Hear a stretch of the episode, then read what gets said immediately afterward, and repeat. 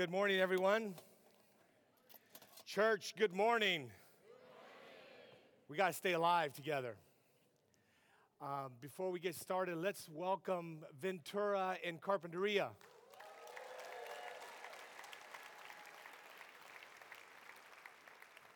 Uh, please turn your Bibles to Ephesians chapter four.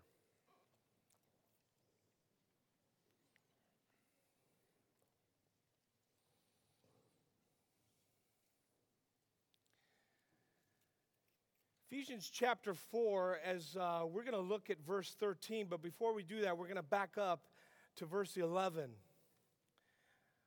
where Paul says, "Now these are the gifts Christ gave to the church, the apostles, the prophets, the evangelists, and the pastors and teachers. Their responsibility is to equip God's people to do His work and build up the church, the body of Christ." Now we see how this is to be done. It's verse thirteen. This is going to continue until we all come to such a unity in our faith and knowledge of God's Son that we will be mature in the Lord, measuring up to the full and complete standard of Christ. Lord, thank you for your word that you preserved for us this morning. We ask that you would open our minds, hearts, and souls to receive the goodness from it. We desire to mature. We desire to grow in the Lord, to grow in the knowledge, and we ask by the power of your Spirit that you would allow that to take place this morning for all of us, your church, your bride, your sons, your daughters. We desire this. So we ask it in your powerful and wonderful name. Amen. Amen. Amen. So Paul, as he was speaking of equipping and building up the body of Christ, the church, he now begins to unfold that goal in which this takes place to bring us to a, the unity of faith. I like that phrase. It shows that the real unity of the body of Christ is the unity of faith. Faith in what? Faith in Christ. Not the unity of a structure or an organization, but the unity of faith. We're not unified by what we wear. We're not unified by a denomination. We're unified in the faith of Jesus Christ. Can I get an amen? Amen. It's important for us to realize all believers in all different congregations are included in the unity of faith. There is an essential that we are unified in, and that's Christ Jesus. This desire that Paul describes, growing in unity, friends, ultimately is essential because he says so as we read in verse thirteen, this will continue until we all. This is, this is no left behind attitude, all. This is the case where all means all, and that's all that all means. That we all come to unity. Friends, understand that this was the passion of prayer found in the high priestly prayer of John seventeen, where Jesus is praying for us that we would be unified. And in that passionate prayer, he prays that we would be unified as he is with the Father, that eternal, deep unity that exists in the Trinity. He prays that you and I would experience that unity here as the body of Christ. So it's safe to say that this is definitely something that we are to grow in. We grow in this. We grow in our unity ultimately by growing in knowledge and maturity in Christ. Um, I used to... be a youth pastor about ten years ago, Calvary Chapel, Santa Barbara. And uh, I was a youth pastor there for ten years. And so like almost ten years ago, and then add another ten years, like twenty years ago, forever ago, uh, when I first got involved, there was a group of youth pastors here in Santa Barbara that got together. It's called Ecclesia. And we would gather and we would pray for high schoolers. And I loved it. And um, as we gathered together, we prayed.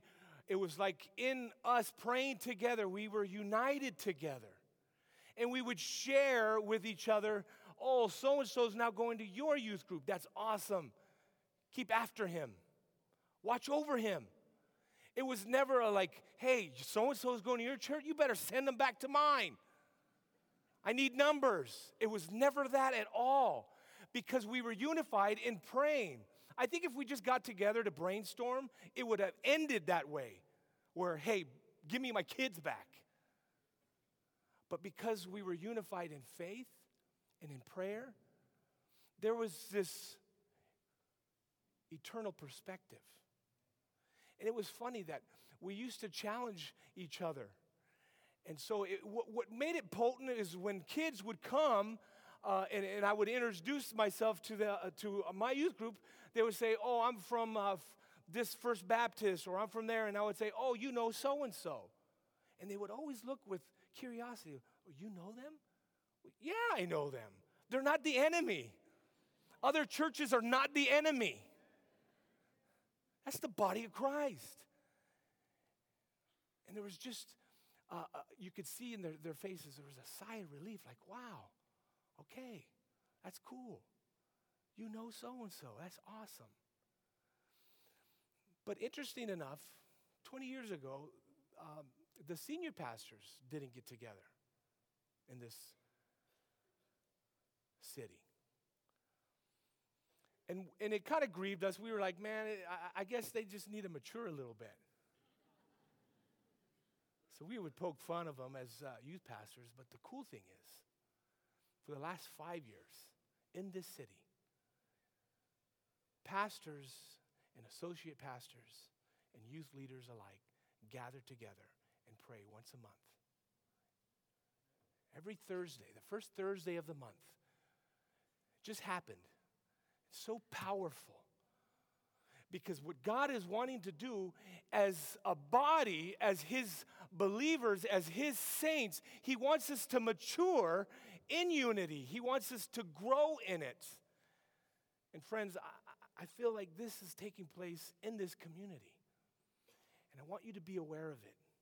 Because I believe you play an important part. And that is for you specifically, individually, are called to grow and mature as well. We're ca- called to grow and mature.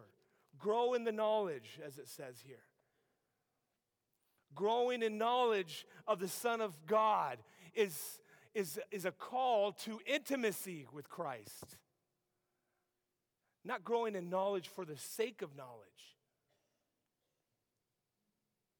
but growing in the knowledge of Christ for the sake of intimacy. And that's the work of the gifted offices mentioned here in verse twelve. They're called to help grow the church in maturing. I mean, trip out on this. We're called to continue to unite until we all come to such unity and faith in the knowledge of God's Son that we will be mature in the Lord, measuring up to the full and complete standard of Christ. Church, that's heavy. That's heavy. You read this, it's like, wait, is the Apostle Paul calling us to perfection? Because, I mean, read this. Till we all grow in the knowledge of God's Son, that we will be mature in the Lord, measuring up to the full and complete standard of Christ. That is heavy. That is a shocking statement. And yet it, it falls in perfect line with what Jesus taught on the Sermon on the Mount. Matthew five forty-eight, where he declares to his people, but you are to be perfect, even as your Father in heaven is perfect. Be holy as he is holy, we're called to. In this statement, Jesus shares the will of God for men, and that is to call out a redeemed people to be perfect. The perfection of the saints, then, is the redemptive plan of God from the very beginning. God's plan was to redeem us and restore us back to that original plan that Adam and Eve experienced.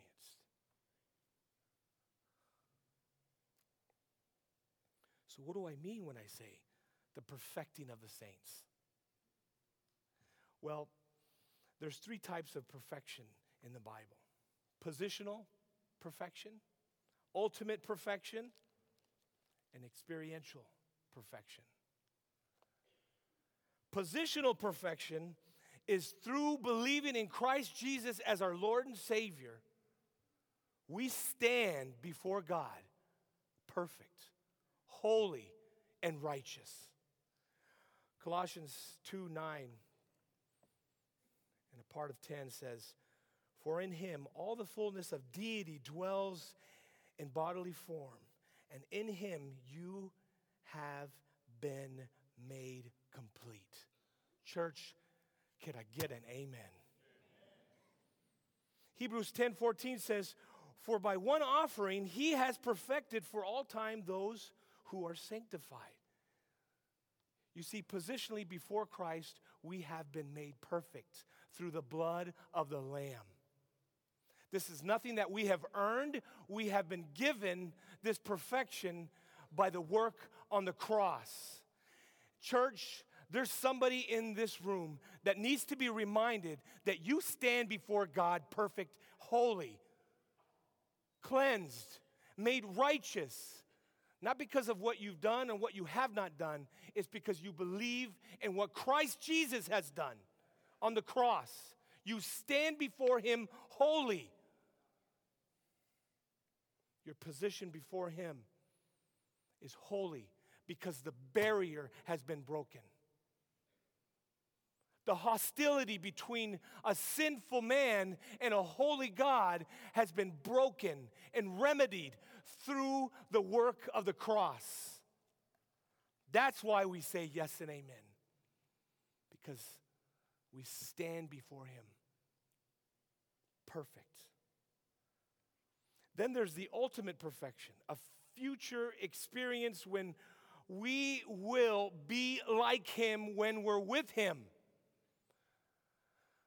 Ooh, I long for this day to be with my Savior. Yet I know my time obviously has not come because I'm still here. Some of you are wishing I was gone. And just so you know, I too wish I was gone. Not yet. Like the Apostle Paul says, to, to die is gain, but to live is Christ. We've been given breath this morning to live for him, though we long to be with him. A future experience where we'll experience the ultimate perfection. Read with me in Hebrews twelve twenty-two, where it says, you have come to Mount Zion, to the city of the living God, the heavenly Jerusalem, to the myriads of angels, to the general assembly of the church of the firstborn who are enrolled in heaven, to God, the judge of all, and to the spirits of the righteous made perfect. Friends, this is a reference to the saints who have been taken up into heaven. You and I will one day be given new bodies.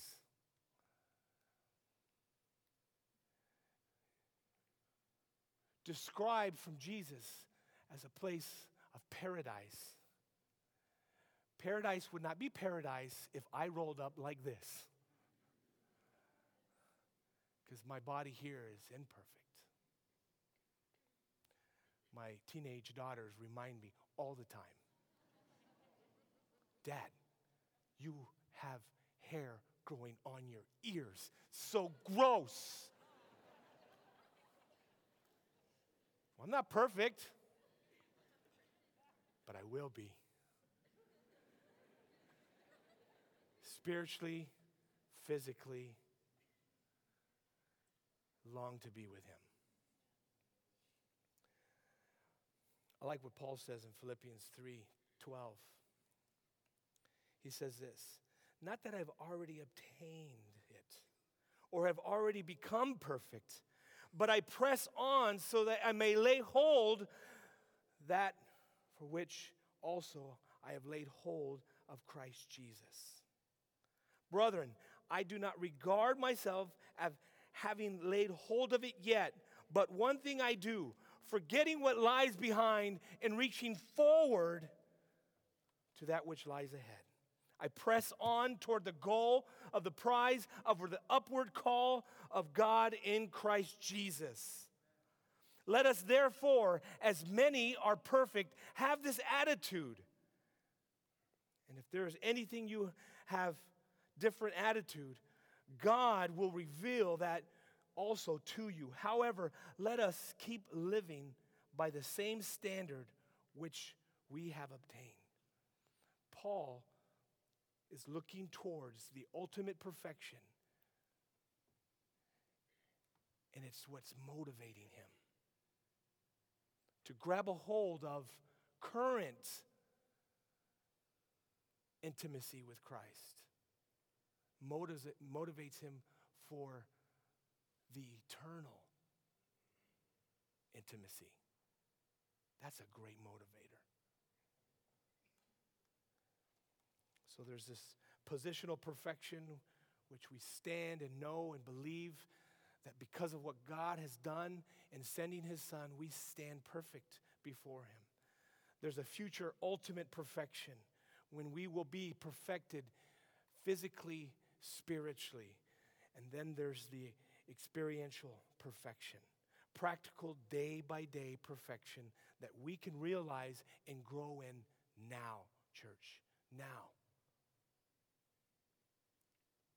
That's what we're reading about here in verse thirteen. This will continue until we all come to such a unity in our faith and knowledge of God's Son that we will be mature in the Lord, measuring up to the full and complete standard in Christ. This ought to be the goal of the Christian. You and I should see this as a goal that we seek to grow in.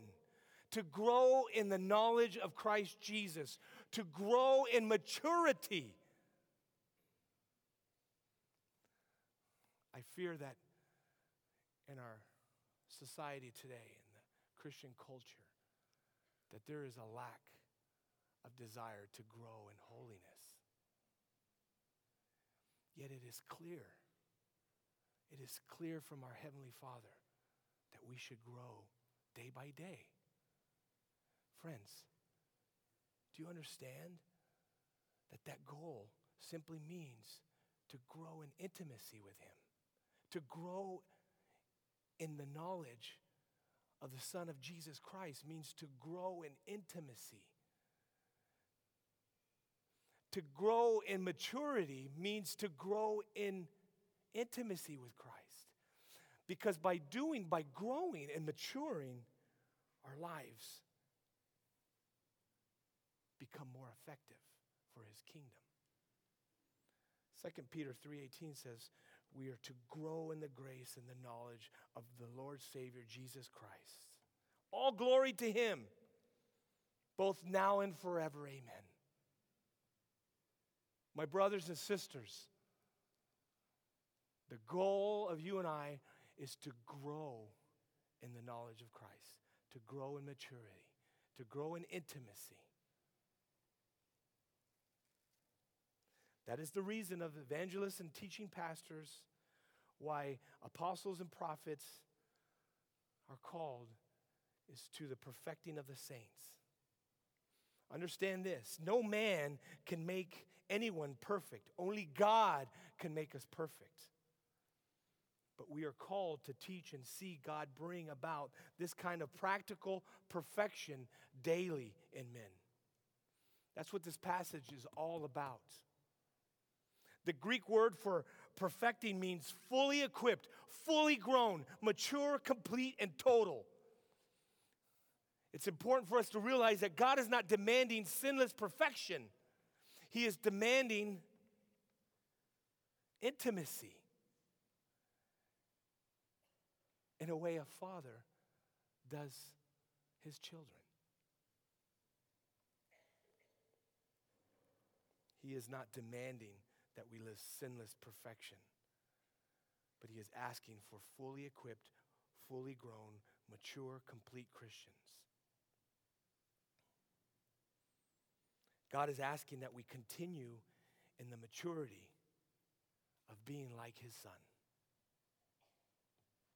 This pleases the Father.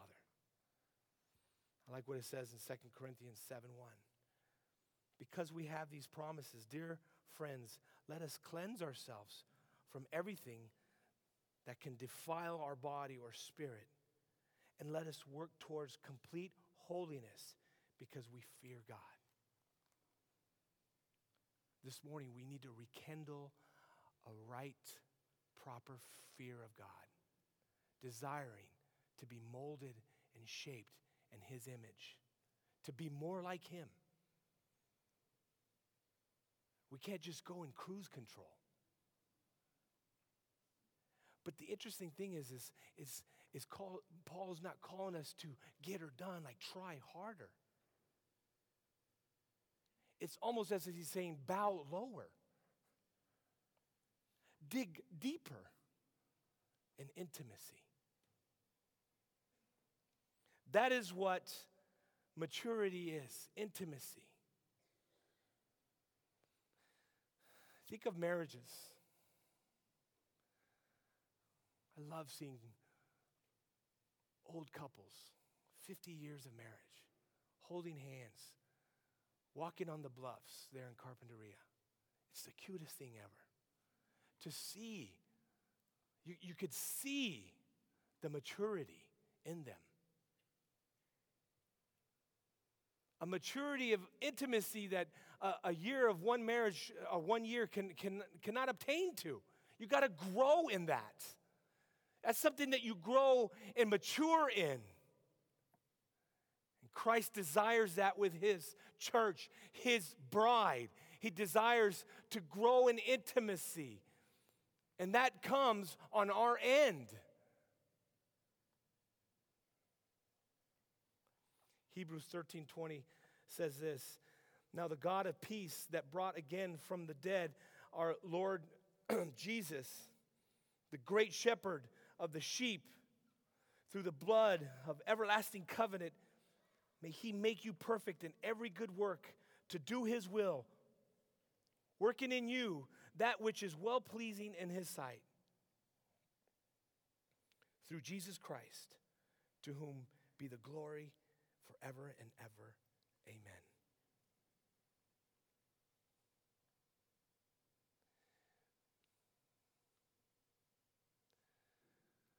This next quote I have is from an apostle that gets what I'm talking about.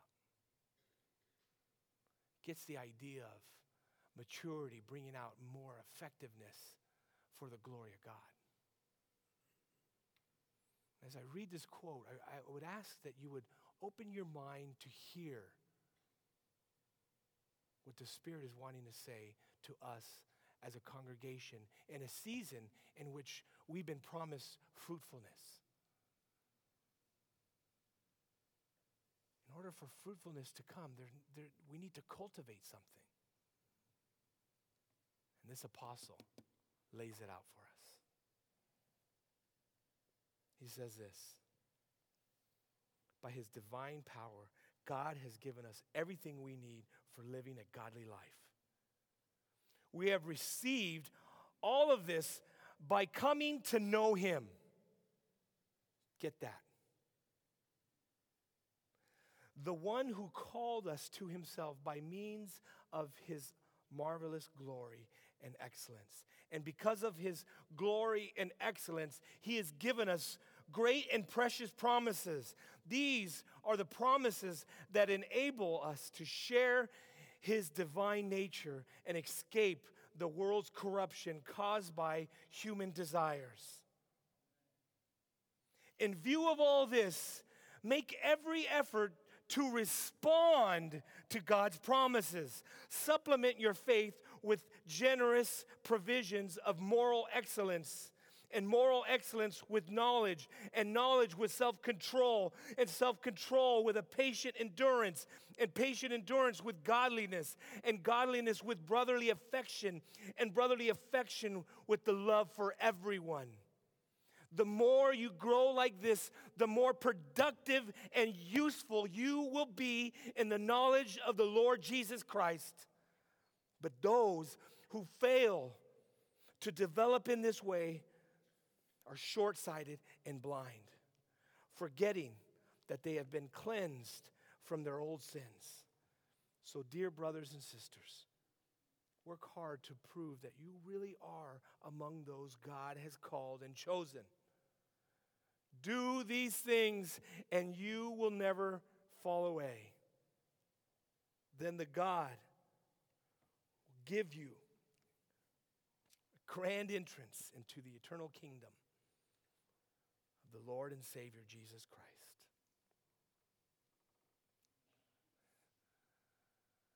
Friends, God is calling us as a church to grow in the knowledge of him, to deepen in our maturity with him. This is not to be taken lightly. The freedom that we have experienced in the Lord should lead us in this. We're called to walk in grace, not trample on grace. So that is why we need to fully take what is written here in God's word and digest and ask and seek where we are in error. What is keeping us from maturing? What is keeping us from growing? Because I like what it says here. The more you grow like this, the more productive and useful you will be. I desire to be useful for the kingdom of God.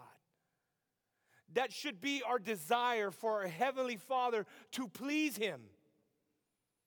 But we know that this is not done by works, because we stand posi- positionally before him righteous. So we don't do good things to please him. We do these things to grow in intimacy with him. So friends, how do we cultivate this growing in knowledge? How do we cultivate maturing in him? Through plowing through his word. That is how we cultivate this. That intimacy that I'm talking about comes through times of refreshment, through his word, and repentance. In the error of our way, when we read his word, he's revealing us to, to us the direction that we are to head. We, he's revealing to us things that we need for life in godliness. These things that we talk about, wanting to grow in them, we find them here in his word. Again, that is the job of the prophets and the teachers. We're to grow in these things. If you have your Bibles, turn to Psalm one.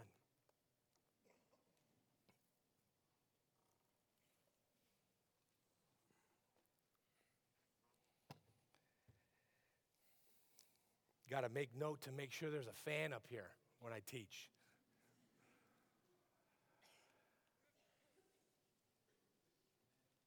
And my brother said, amen. I'm going to take a real quick side note to tell those in Ventura and those in Carpinteria that have air conditioning, God bless you. Because we're all sweaty in this gym. Psalm one. I'm okay. Psalm one says this. This, this is going to give us a picture of where we need to go in direction of as a body. As the Lord gave us uh, a while back a word of fruitfulness, we're in a season of fruit, fruitfulness. And so in order to allow fruitfulness, we need to cultivate intimacy with Christ so that we grow, we become effective, we mature. We mature in our generosity. We mature in our love for one another. We mature in, in being patient. All that Peter just, just exhorted us in. This familiar psalm says, "Oh, the joys of those who do not follow the advice of the wicked, or stand around the sinners and join with the mockers. But they delight in the law of the Lord, meditating on it day and night. They are like a tree planted along the riverbank, bearing fruit in each season. Their leaves will never wither, and they will prosper in all that they do. But not the wicked. They are worthless, chaff, scattered by the wind. They will be condemned at the time of judgment. Sinners will have no place amongst the godly, for the Lord watches over the path of the godly, but the path of the wicked leads to destruction."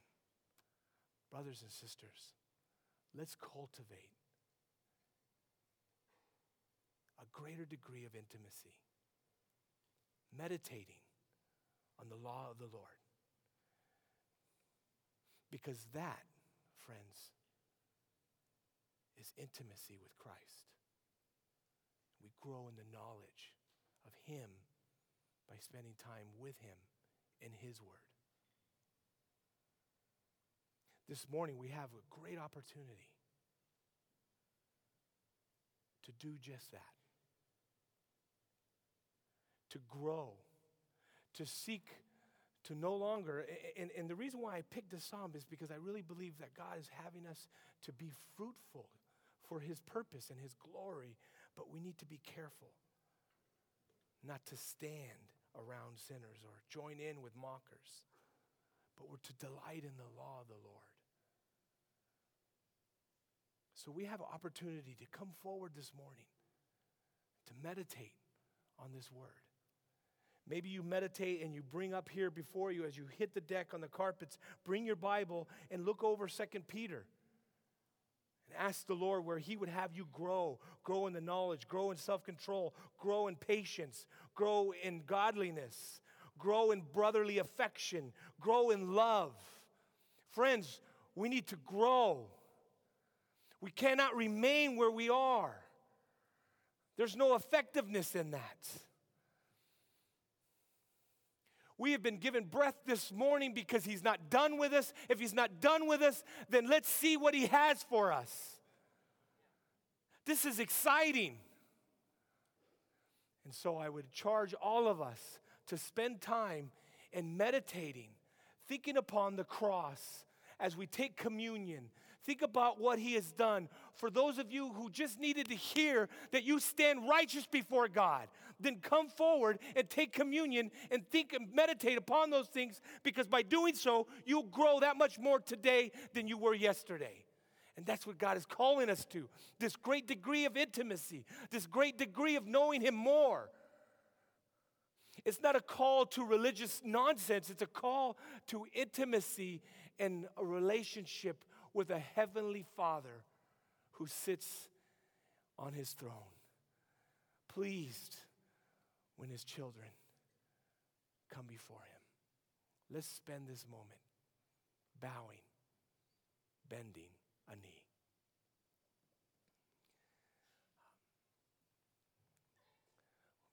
When we're called to yoke with Christ, when He says to us, "Come, all you who labor and heavy laden. I will give you rest for your weary souls. Take my yoke. Friends, that is our role. In order to do this, we take this yoke, which is easy and light. And in essence, because think of that imagery of the yoke. All that we need to do is bow our heads and bend our knee and allow the yoke of Christ. It's that simple. That's how we grow and mature, is a bended knee and a bowed head before a holy God. Jesus, we acknowledge your word this morning, and we thank you for it. We ask that you would lead and direct us in our time, here now. As we seek to grow and mature, Lord, we don't want to grow and mature for the sake of building reality or some organization. We want to mature and grow for the cause of your kingdom, intimacy with you. Lord, we desire what you have for us this morning, so we yield to you. Lead us, Holy Spirit. Reveal to us where we have stunted the growth, where we have not allowed maturity to take place. Show us, Lord, our error. We want to plow, we want to grow, we want to be fruitful. And so, Jesus, have your way with us this morning. As we bow our heads and bend our knees, we receive the yoke of Christ and say, have your way with us, King. Have our way. Have your way with us, Lord. Pray this in Jesus' name. Amen.